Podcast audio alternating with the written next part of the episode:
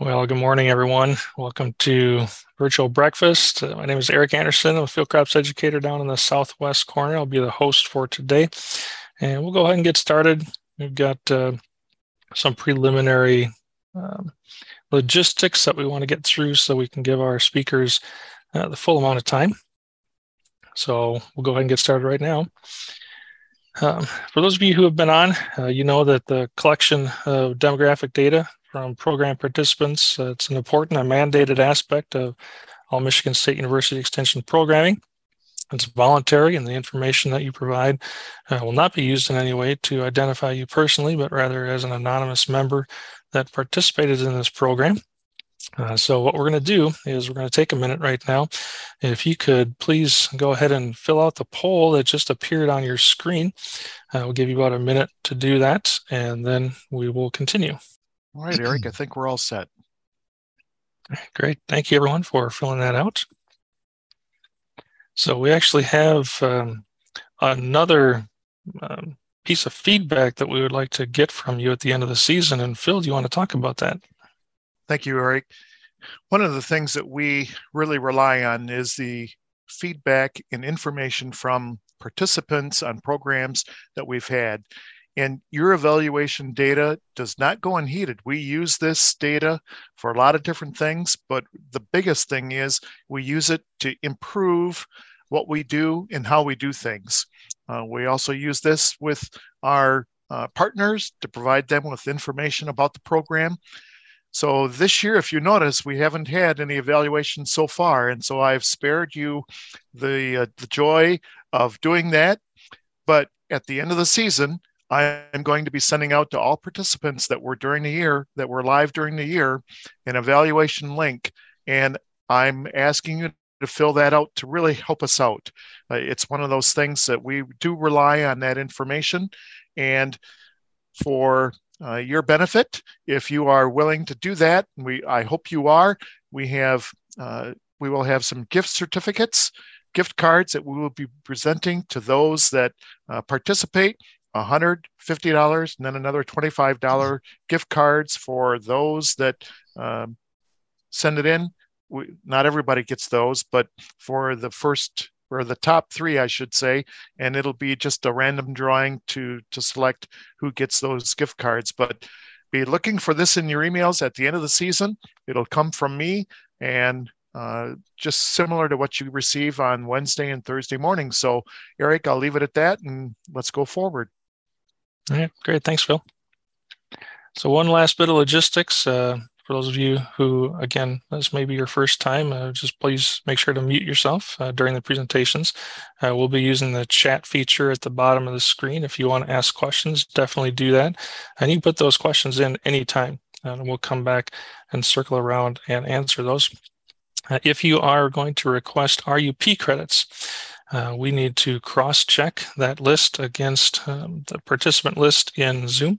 So if you could uh, rename yourself with your first and last name by clicking on the participant list icon at the bottom. To find your name, hover, and click on it, and then you can rename uh, name. All right, the first presenter today is going to be our soybean specialist Mike Staton is going to be talking about reducing soybean harvest losses. So, Mike, thanks for joining, and I'll let you take it away. Thank you, Eric. I really appreciate this opportunity.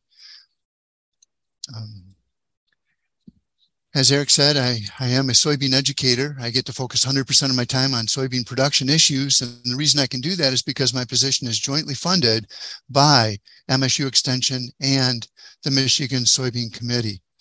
So this is something that we've really focused on for probably the last 11 years or so is how do we reduce soybean harvest losses? And this is one of the biggest things you see more and more of these across the the in the spring running across our fields and this one happens to be operated just under perfect conditions. You can see the forest green there where we've got some stones that have been punched in. This is a roller for those of you that are on the phone. Uh, field rollers uh, are just becoming more and more common. They're an excellent harvest aid. Um, they punch the stones into the ground and allow us to just do a better job of harvesting. Less fatigue less equipment uh, wear and tear.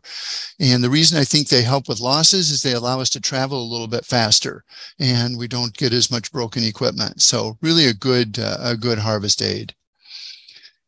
This is the reason we want to talk about this, even under good conditions, you know, ideal conditions, we average one to two bushels per acre.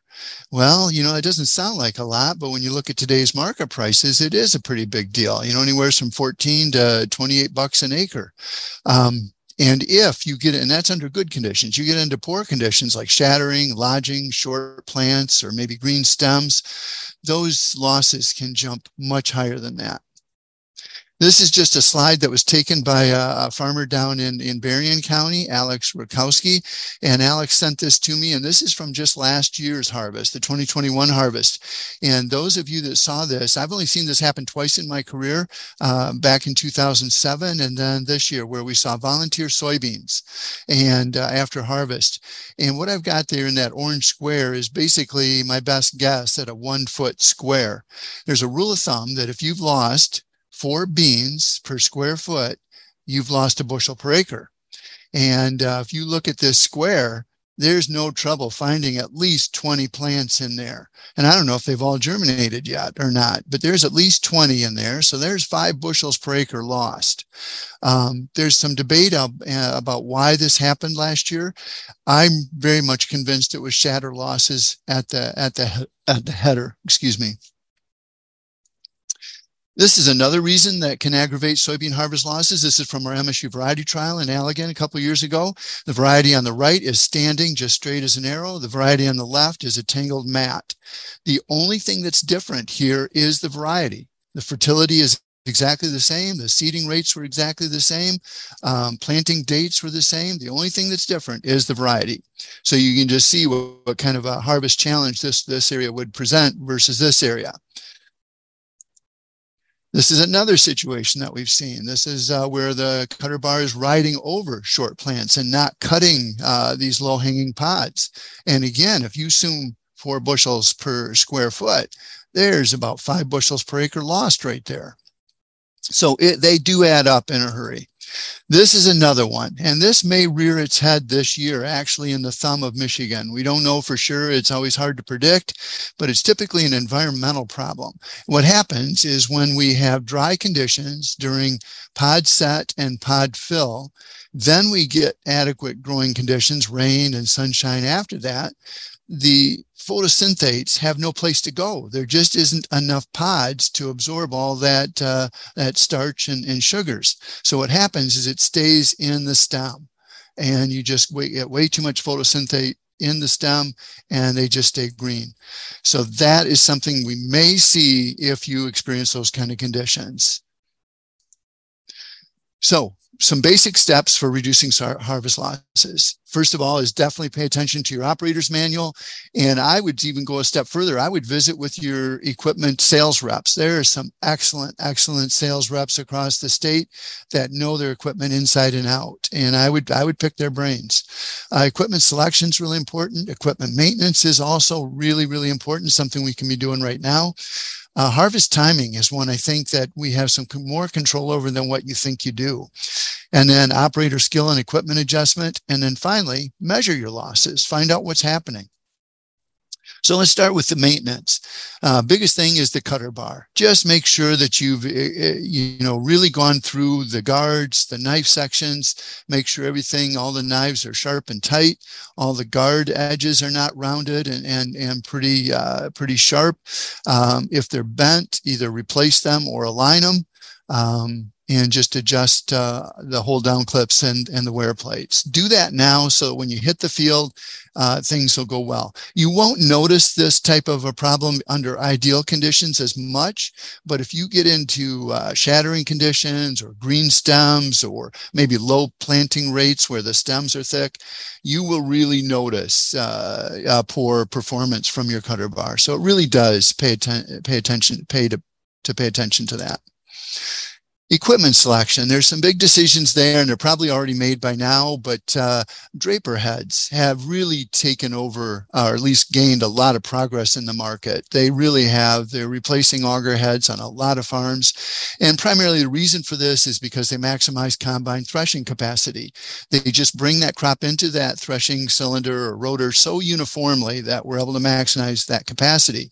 The other thing they do though is they increase the harvest capacity per day and this allow they allow higher ground speeds under some conditions and a bigger benefit is they lengthen the to me anyways is they lengthen the harvest window each day uh, in a log auger head sometimes you'll see as that straw gets tough it bunches up on the edges or the ends of the of the header and just doesn't feed the auger doesn't feed it in so you got to stop. You don't have any choice once the dew starts to set in. Well, you might be able to chug through that a little bit longer with a um, with a, a draper head and start earlier in the morning. Air assisted reels have been really uh, a real boon in many cases. Uh, they particularly help when you have short plants and uh, and and and maybe even in shattering conditions. They might be helpful as well. This is a picture of one of our soybean harvest field days, and this is, uh, of course, a combine equipped with a draper head and an air assisted reel. This happens to be the AWS reel. It's uh, they call it an air bar. Uh, these are basically the more common. These air bars with this manifold that uh, shoots the air down through here. Um, so there's only two times when these might be a challenge that I can see is in lodged conditions. You may not want those out there. They may knock the beans over, the plants over. So you may want to tip that out of the way or take it off completely in badly lodged conditions. This is the one I think that's overlooked. I think we have more control than we think we do. I really am a proponent of beginning our harvest earlier than you think. We often wait until every leaf is dropped and uh, and uh, until we get into a field and the beans are 13%. The trouble with that is, yes, that field's going to be taken off ideally at 13%, but what about the rest of your acres. They're going to be the potential for them being overly dry are pretty pretty good. So I would start at 15 to 16 percent even if you're not drying on the farm. So um, harvesting below 12% will increase splits. We do get a lot of splits uh, allowance at the elevators. Most elevators will give you up to 20%. So it's not a real big issue for our commercial beans, but uh, um, it's still something good to avoid if we can help it. So if if conditions are really really dry, consider harvesting in the morning or maybe a little bit later in the evening. Um, to try to get the beans uh, at, at 13% or higher to reduce our shatter losses. This is a table that I put together using current prices. I know there's a lot of information, but let's just focus on what this table shows is how harvest moisture affects net income on a per bushel basis. So at 13% moisture, which is what we all want to shoot for, that's right in the middle of the table and it's bolded. So 13% moisture, a bushel weighs 60 pounds. Uh, after we shrink it, because there is no shrink, it still weighs 60 pounds and we get paid our full 1440. I'm using the USDA season long marketing price for this analysis. So we get our full price. That's what everybody wants. But in reality, what happens is we harvest a lot of beans at 11, maybe even 10%. And now look at what happens to that net price per bushel. We went from 1440 at 11% down to 1408 uh, is what we're actually getting paid because we've lost that water weight. And that's what's happening. And, and that water weight, the more, the higher the price of soybeans is, the higher the value of that water weight. So please keep that in mind. So as we harvest these overly dry beans, we're losing income because um, we're, we're, we're losing that water weight. Now, what about shrink? Let's look at the other side. Okay, so let's say we harvest them wet and we're paying commercial shrink, uh, moisture shrink at an elevator, and we're also paying drying charges. What happens to our income?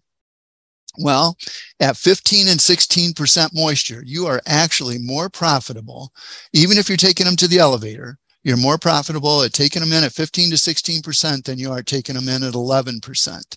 So just keep that in mind. And the drying charges, I couldn't really predict those. So I put some really high ones in. I, I increased last year's drying charges by 30%, which I think is probably excessive, but I, I did that just to make sure the analysis was, was fair. So again, this is worst case scenario, taking them directly into the elevator. If you can dry on the farm, uh, there's more motivation for you to start earlier. Ground speed. So equipment adjustment. Ground speed is probably your number one uh, thing that you can control easily. And starting around three miles per hour makes makes a lot of sense. It, it's pretty general for a lot of conditions. Pretty forgiving ground speed. Um, if you are in lodged beans or really brittle beans, uh, you may have to go even slower than that and also depends on the size of your table in comparison to the size of your your threshing capacity as well so there's a lot of factors that go into that decision um, but uh, one thing that will help you allow higher ground speeds is if you use a draper head as i mentioned earlier or if you go to these narrow uh, knife sections uh, inch and a half knife sections that come standard on a john deere header um, so uh, air assist reels will also help with that. One way you can tell if you're going too fast in the field is you look at the stubble and if you see pods stripped from the pot from the stalks laying on the ground, or you see very uneven uh, height in your cut, then you know that you're going too fast. Where we saw this be it, we actually tested this at one of our field days. We had a grower go from three miles an hour up to five miles an hour, and it did increase his losses. Anecdotally, we didn't do a bunch of replications, but uh, in the measurements we took, it increased his harvest losses by a bushel per acre. So ground speed can be a real issue. As a matter of fact, it is something we're looking at for on-farm trials this fall. We have a ground speed uh, uh, trial where we are going to be comparing three miles an hour versus five miles an hour. So if there's someone that's interested in doing that with us, uh, please, please see me. Um, ground speed is the reason producers want to go fast. So what I've got on this table is it kind of shows the ground speed effects on soybean harvest capacity and uh, per hour. And if, so we start at three miles an hour, four miles an hour, five miles an hour are my columns. And uh, I've got the different common header widths here. I would say we're seeing a lot more 40 foot heads than, than what we used to see. So I'll kind of look at that. So if we've got a 40 foot header and we're traveling at three miles an hour, we can harvest basically 11 acres per hour. That's assuming 75% efficiency, about 11 acres an hour. Well, if we increase that up to four miles an hour, we're jumping that up to almost 15 um, acres an hour. We jump that up to five miles per hour. We're jumping that all the way up to 18 acres an hour. So that's the motivation. That's why people want to drive fast if you can. You get the job done uh, sooner. Just be aware and check your losses. There are conditions where you can drive faster. There's conditions where you should not. So I would really encourage you to uh, check for losses uh, before you go any further. Reel speed has been commonly cited as the most common uh, error that we make, reel speed and reel position. So in good conditions, you want to run at 10 to 25% faster than the ground speed. In lodge conditions, because you got to pick those plants up, you might want to run it faster than the ground than that, maybe up to 50% faster. What's really cool is most combines have automatic reel control and uh, that'll keep your reel speed and your ground speed in a constant ratio. I would encourage using that once you found your sweet spot. I would encourage using that. Um, I'm going to skip over threshing and cleaning losses because most of our losses occur at the header, and uh, and I'd say even as high as 90% occur at the header. Um, so equipment adjustment. I also want to talk about uh, reel. Um, so did I talk about reel position? I don't think I did. Reel speed. Well, somehow I lost that, but reel position is really important too. Under most conditions, you want to apply the axis uh, um, to, of the reel to be about six to nine inches in front of the cutter bar. And you want to um, have the height of it adjusted just so you're contacting the top one third of the plants if you can. So that's that. Uh, we want to measure our harvest losses, and I'm going to focus on gathering losses. So this is just a schematic that shows where the gathering losses can be measured. You've got pre-harvest losses here in the front that have where the combine has not entered. Then you've got our gathering losses where we drove in and we backed up about 15 feet. We measure those and our total losses, of course, can be measured out the back. But again, we want to focus here because 90% of them occur here.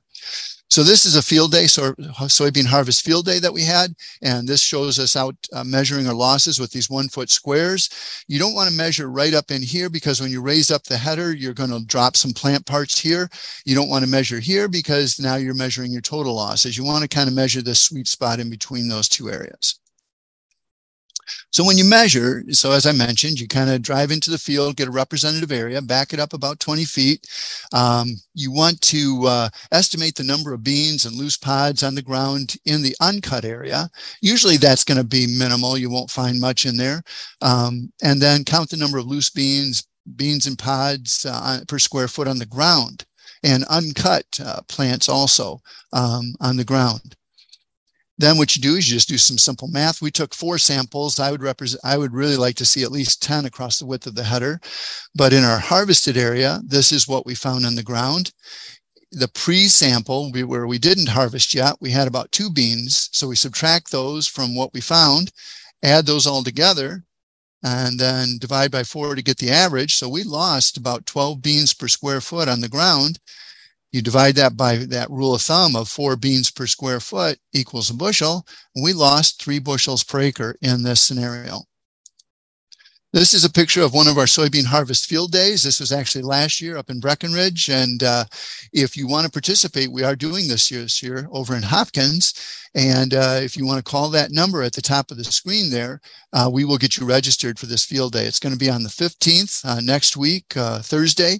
And uh, there's some debate, debate whether the beans will be ripe or not, but I think they're going to make it and we are we may be desiccating the beans today so it's kind of going to be a good visual representation on how uh, desiccating the vines will work in soybeans. So call that number if you're interested. For more information um, on on harvesting losses um, you can go to my website here and it's very easy to get to. If you don't have time to write that down the simplest thing to do is just google mike staton uh, msue you google that you'll come right to this page. And once you get to the page, you go to related, um, what is it? I think it's related work. And you'll see every article I've ever written. And uh, if you go to the kind of the fall section, you'll see the harvest loss. And, and this is true for every extension educator. Phil Kaatz has got one of these pages. Uh, Paul Gross, Eric, every one of us has one of these pages. So if you want to find out everything that we've written, you just sort of just Google the person's name uh, dot uh, and then just say MSUE. It'll take you right there. That's all I've got. I don't know if there's any questions now or I'll take them later. Yeah, great. Thanks, Mike. Appreciate all those insights. Uh, we're going to go ahead and move right on to Jeff, and then we'll take questions at the end. But everyone, please go ahead and feel free to put your questions into the chat now, and we'll circle back around after we take care of the REP credits. So, Jeff, welcome, and give us some good news. Well, thanks, uh, Eric, and and Mike. Thanks for some great information here, and and and really want to talk a lot of follow up on on some of these issues with harvest now, harvest beginning for many crops uh, across the state, and we'll talk about weather and where we're headed here. And there's, as usual, there's some good positive news, uh, especially in the short term, and and some not as positive news for the uh, the end of the weekend and next week. But we'll we'll get to that here in just a second. It's a uh, gorgeous morning in most of the state here. Uh, this morning with high pressure over the area and, and, actually a little taste of early fall some some 40s up in the northern part of the state and where uh, we still have some low level moisture we've got some ground fog as well but that should be burning off fairly quickly and set the stage for uh, another really spectacular day here today and same tomorrow and and and for many places even on saturday we'll get a three for one bonus uh, for for more uh, weather here. Well uh, i'm going to start here looking at the last week. And for most all of the state except for the far north it was a warmer than normal week on the left hand side here. You can see our mean temperatures generally two to three uh, degrees fahrenheit above normal. And For precipitation, it, it really depended on where you were.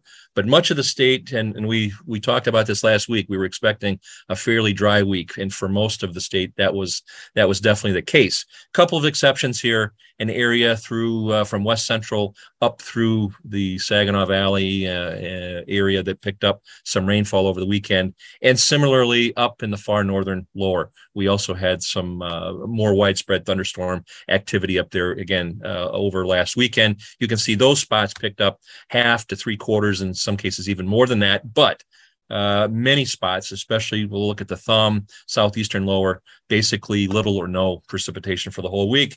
So depending on what you have going on, it was a it was certainly in those areas a great week for uh, forage harvest. It's also the type of weather that really speeds things up here. Uh, phenologically, you've got some early dry down uh, above normal dry down rate, and so uh, things moved ahead in in many parts of the state. Our degree day totals uh, really the the spatial pattern here. This is through the sixth, but uh, and these these are seasonal totals beginning May one. So we're, we're really focusing on spring planted crops here uh, for corn, and that the pattern that we've had all growing season. That is surpluses across southern areas of the state, uh, and some deficits across the far north. We've we've been there all year, and we almost it's it's almost not a guarantee, never is in this this uh, line of work, but very very very high probability that's how we will end the growing season as well. Uh, the surpluses in the south, some cases as much as 200 units, base 50. So we've got maybe an extra week. That is now showing up uh, as we look at the crop phenology data uh, and crop development data from NASS here uh, in uh, in Michigan, and we're we're seeing that uh, most of those crops are ahead of, of normal, both in terms of well degree days, but also in terms of developmental stages. I noticed on uh, the NASS was calling in Michigan now, uh, eight percent of the corn crop has reached maturity. That was up from four the previous week. So things are are moving quickly, and they're they're a, ahead of the longer term normal as well. again, at, at least in the southern part of the state, and likely will continue. Well, on the weather map here this morning, uh, you can see a lot of blue H's, lots of high pressure here. There is a, a warm frontal boundary up, uh, moving northward up through northern parts of the state. There's almost on the satellite, you can see there's not even clouds associated with that. That's something we don't see too often, but high pressure is dominating our weather today, and it will for the next 48 to even maybe 60 hours or so. Uh, closest weather disturbance here, the next one, way off to our north and west, uh, over southern Canada and into the northern Great Plains. Uh, if you you know you're interested in, in weather and climate, there also is a hurricane down here off uh, Baja, California. That's Hurricane Kay, and it's in an area that's not it's not uncommon, but the path of this, which is going to be parallel to the Baja Peninsula up north, is actually going to get close to California. That is very, very unusual. There, are a number of reasons for that to happen, but uh, looking at the projections here, parts of Southern California actually, which have been, of course, experiencing uh, record-breaking drought uh, and and problems with fires, all sorts of, of issues associated with the drought, probably will see some rainfall uh, and and actually some elevated winds with this. I looked the last time that a hurricane in that part of the world affected or impacted Southern California was 1997. So it's again, it doesn't happen, uh, or not something that happens every every year. But that's that's expected here over the next couple days. So maybe, um, may, and it's also maybe a break in the extreme heat that has been experienced in that part of the country as well as as that storm gets closer. But there'll be hopefully some rainfall for some places with that. Any rate, for back to the Midwest and back to the Great Lakes region here, where we had, I, I mentioned a very very favorable forecast here for maturation and early dry down of crops. Here's tomorrow morning at eight o'clock. High pressure still here. We're going to be looking at temperatures a couple degrees warmer than they have been over the last few days. So most areas 80 to 83 or 84 at tops. That'll be today and tomorrow for daytime temperatures. And then at night we'll be dropping fairly uh, back into the 50s once again, a little bit warmer than it was uh, here this morning and and uh, yesterday morning. But the next weather system off to our north and west, you can see here with the green uh, showers moving into at least western portions of upper Michigan. That's where it's going to start. And I think the thing to note about this weather system is it's it's moving very slowly. It's parallel to some of the upper air flow here, and it's, it's just not getting anywhere fast. So we'll begin with a chance for the next chance for rain beginning in western upper Michigan during the day on Friday, and then slowly spreading south and eastward to uh, the lower peninsula by late Saturday. But right now, it's looking as I move here to Saturday, the best chances for rain in the northern part of the state will be overnight Friday and into early Saturday. But for the southern part of the state, especially central and southern lower Michigan, I think the best chances are actually going to be Sunday and Monday. And right now, uh, the forecast guidance has become wetter. There's more water vapor available for the system than we saw in earlier projections here, the, the earlier guidance. So the trend has been towards more precipitation with the system as it comes through. And right now, and I'll show you another weather map here we, we don't look at very often, but I'm showing you some extended guidance for Monday morning. And the reason I bring this up is because, well, it's it's Mike's topic, the the harvest season. We need to, we well, we want to try to identify potential uh, problems or challenges here. And on the left hand side here, these this is the upper air pattern forecast here for Monday morning. And this feature, this uh, circular shape here. It's something called a, a cutoff low. And uh, you, you may have heard me talk about these before or other meteorologists because they're really tough to forecast. And sometimes the model guidance doesn't do a great job or doesn't do as well with these features as, as many other types of weather disturbances. But the key here is that if you're underneath that circulation, underneath that system, those systems can persist in certain areas for a long time and they lead to unsettled weather. Clouds, cooler temperatures, and basically continuing chance for showers, possibly thunder showers. With that, you can see on the right hand side here, this is a surface map. There is precipitation indicated with this system.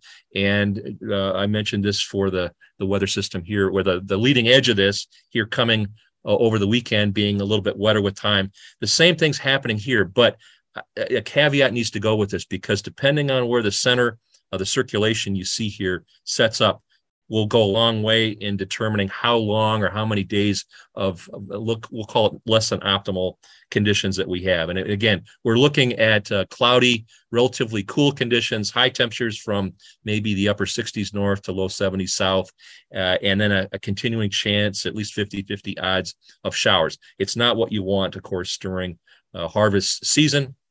Uh, if possible that's something we're going to have to watch really closely. But right now the early part of next week looks like this is when we're going to be stuck with this, or this might be an uh, influence, especially for southern parts of the state.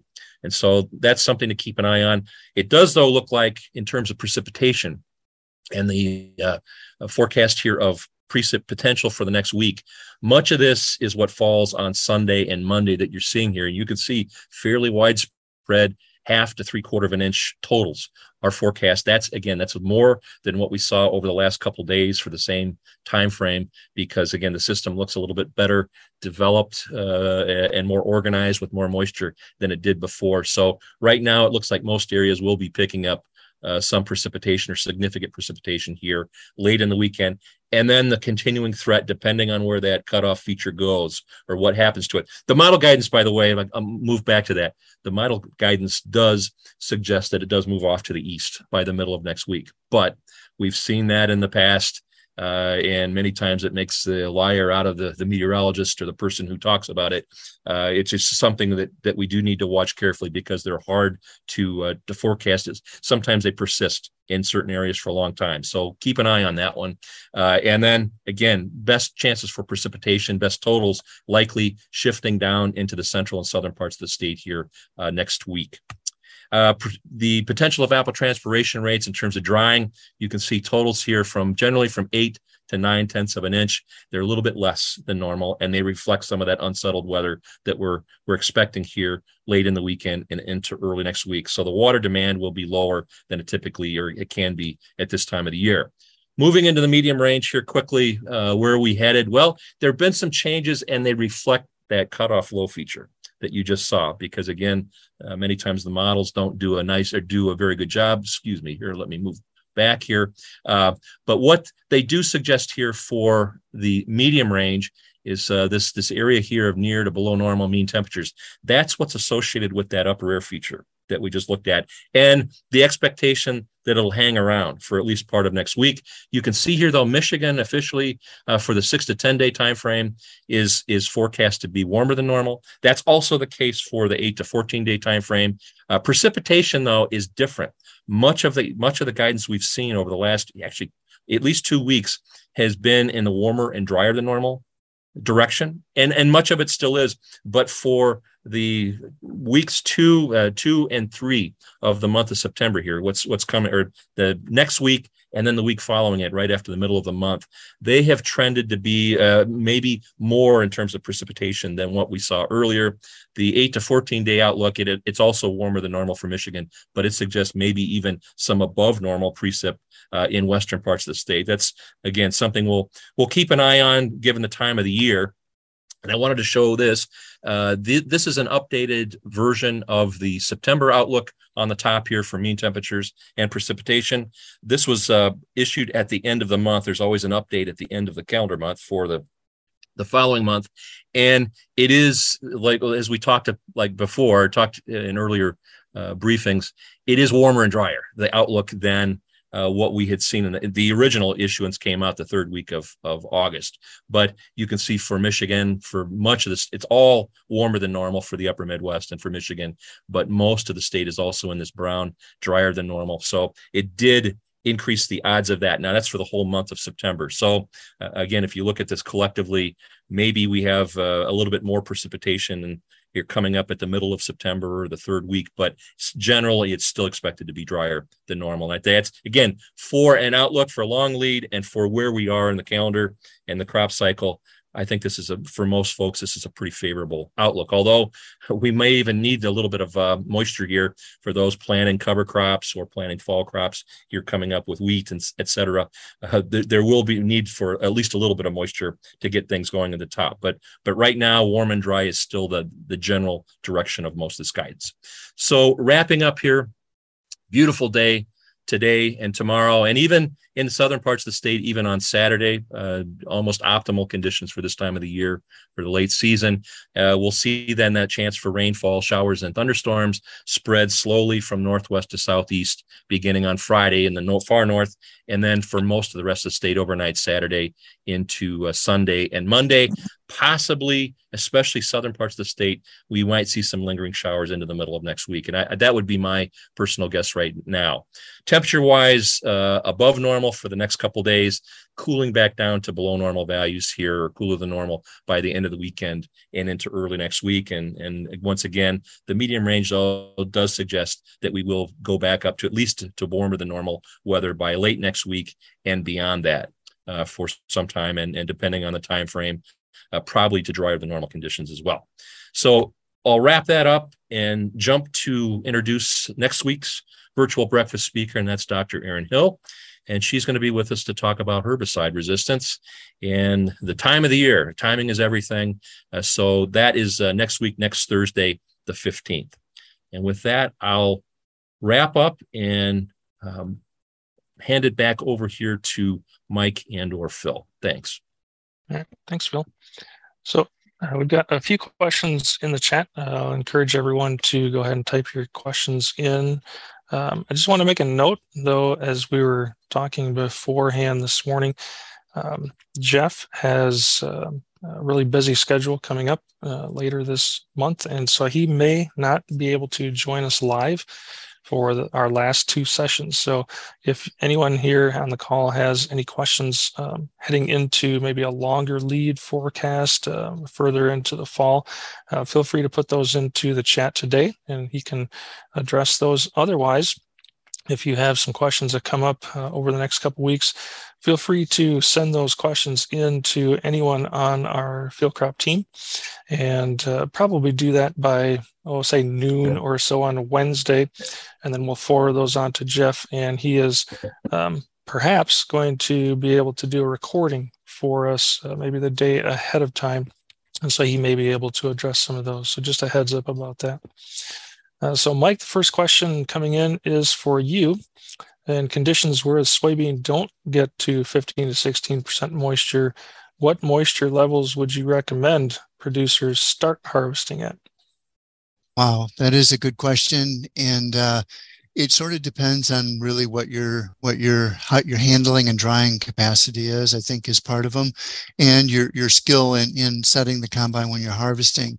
What's going to happen is you're going to be difficult more difficult to thresh out of the pods at higher moisture contents and you're going to have more pumpkins. So you don't want to be smashing beans those big ones uh, you know with your rotor or your cylinder. So you have to pay attention to clearance. Um, but I would say, you know, technically you can start at 20% or below, but that's not uh, optimum. Really, 18, I think, is re- really realistic. 18 or below is more realistic. But at 18%, you are going to have some pumpkins, you're going to have some uh, soft beans, and um, so you do have to be careful with uh, uh, the clearance on, on the threshing cylinder or rotor. The other thing you want to be careful of is check with your, if you're delivering directly, you might want to make sure that uh, you're not going to get uh, rejected. Um, I think 18% is kind of a level where you might get rejected in, in certain circumstances. So just check with your buyer ahead of time. Check with your drying and handling capacities on your farm, and uh, but yeah, you should certainly be able to start at 18% uh, and and below. Thanks, Mike. So you had mentioned uh, a few different considerations or scenarios where um, harvest might be challenging.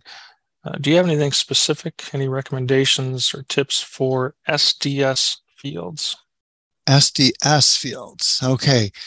SDS would have just uh, matured. Basically, I think they'd be prone to shattering, would be my guess, Eric. I don't have a lot of experience. So I'd be prone, I would say they're going to be those areas that are severely affected are going to be more prone to shattering because they would have maybe dried down a little bit prematurely. So be checking the moisture in there, making sure you're in there on time, and uh, just uh, maybe drive a little bit slower run your reel speed, uh, be, pay, pay attention to reel speed. I don't know. Um, I've been in some combines where the beans will hit the windshield and uh, I've been in some fields where I thought they might crack the windshield. Um, so you don't want that scenario. That's a shattering situation. That's what I think happened last year in, in 2021, where we had all those volunteer soybeans. So I really think shatter losses are probably the most likely thing to occur in SDS. So reel speed and ground speed are probably your two biggest things to pay attention to. Okay. So the next question that came in was for Jeff, and uh, Jeff typed something in, but uh, we'll have him uh, answer it live here too. How much mm-hmm. rain can we expect with this cutoff low that you were mentioning? Right. It, it's a, it's a good good question, and usually, I guess the on the on the positive side, usually it, we don't see heavy rain. It's not. It, it is possible you can, but it's just it's just not that common. It's it's typically more the the frequency and just the, the threat of rain over a, a, longer period. It's, it's poor timing.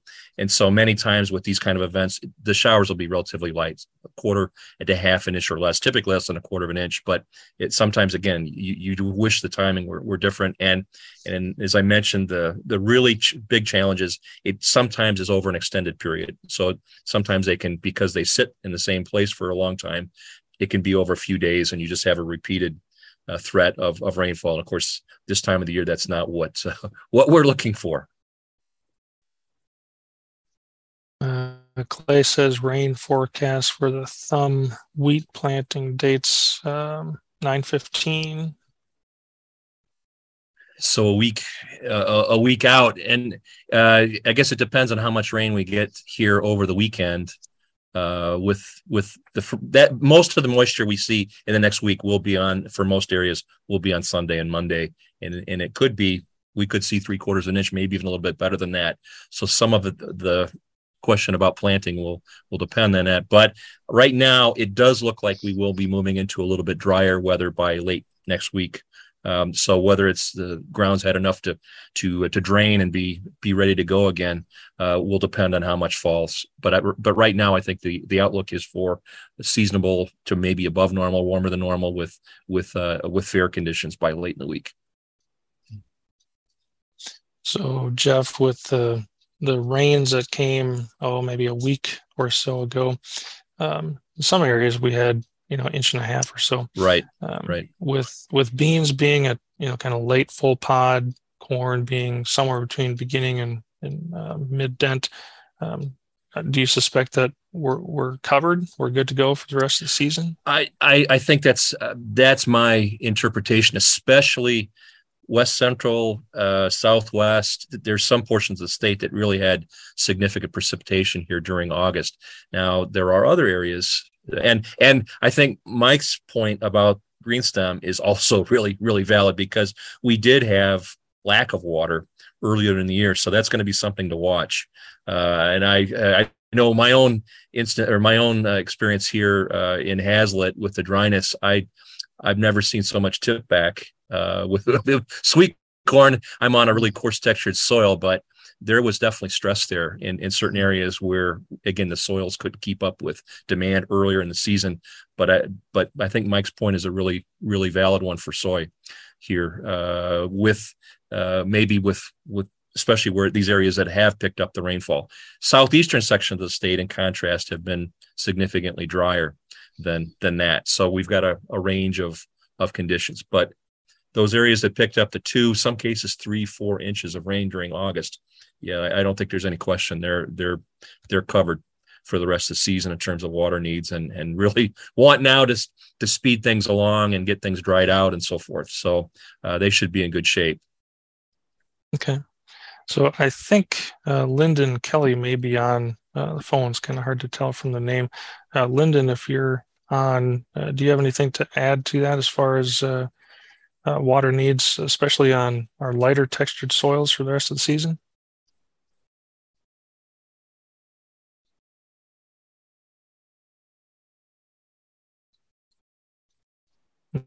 Does not look like he is unmuting, so uh, he may not be able to join. So, anyone else on our field crop team have any any insights or things you're seeing you want us to know about? Uh, any other specialists on the call this morning?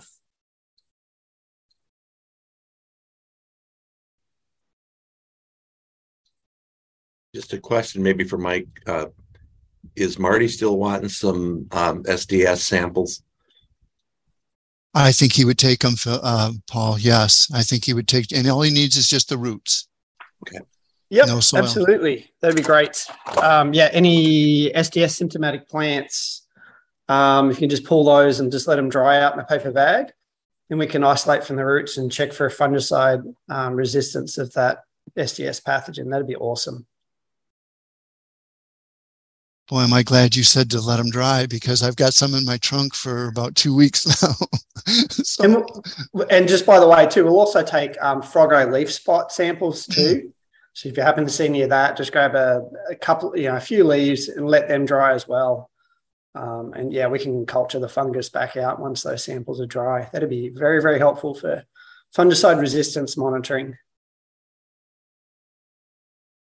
And so I'm assuming that's true for for anyone on the call here. So if you do have mm-hmm. uh, either of those diseases in your field, uh, you can either uh, contact Marty directly or reach out to your your local uh, field crop agent, and we can either come out and collect them, or we can get you the information as to where to send those samples in.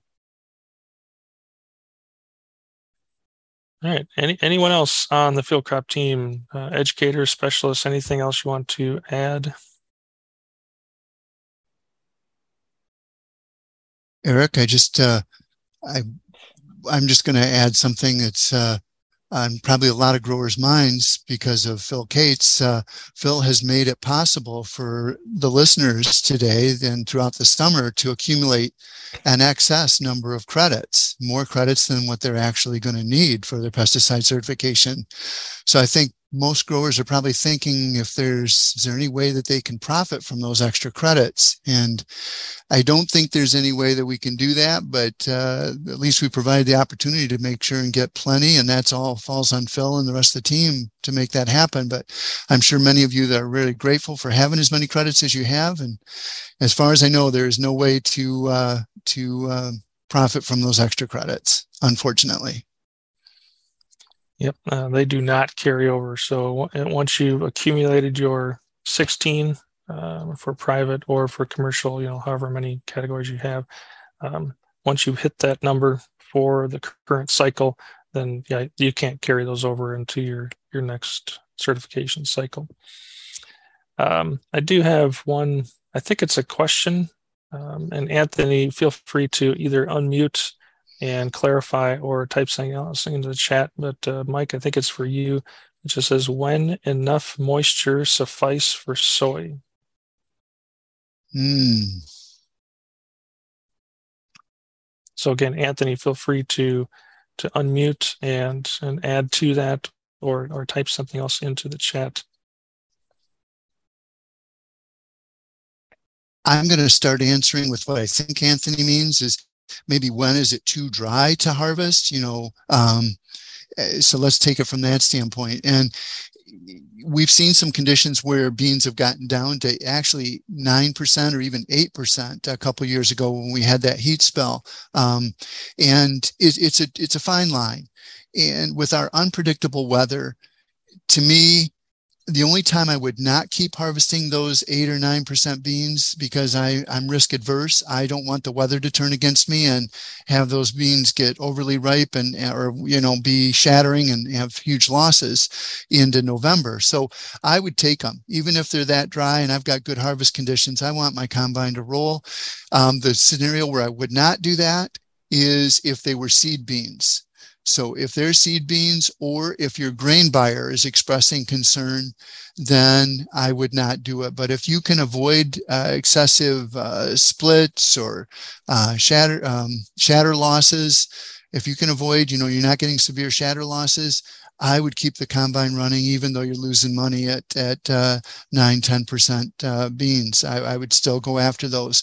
We got into some trouble in in Illinois, I think it was last year, where they got overly dry, and the growers did try to do a wait uh, game uh, where they would pull the combines out of the field and wait, and it caused some problems. I think we saw that in Michigan as well that year that it happened. So it's not a good situation, but I think the only time I would not harvest beans, uh, run the combine, is if my shatter losses are ex- are exceedingly high, or if um, they're seed beans, or if the elevator has some restrictions. If that's not what you were looking for, Anthony, please uh, uh, please let me know. All right, thanks, Mike. I'm not seeing anything else in the chat, and uh, we didn't get anything else from other specialists. So um, I want to thank everyone again for joining this morning. Thanks again for uh, good presentations from Mike and Jeff. And with that, I think we'll close things out. Uh, have a good week, everyone.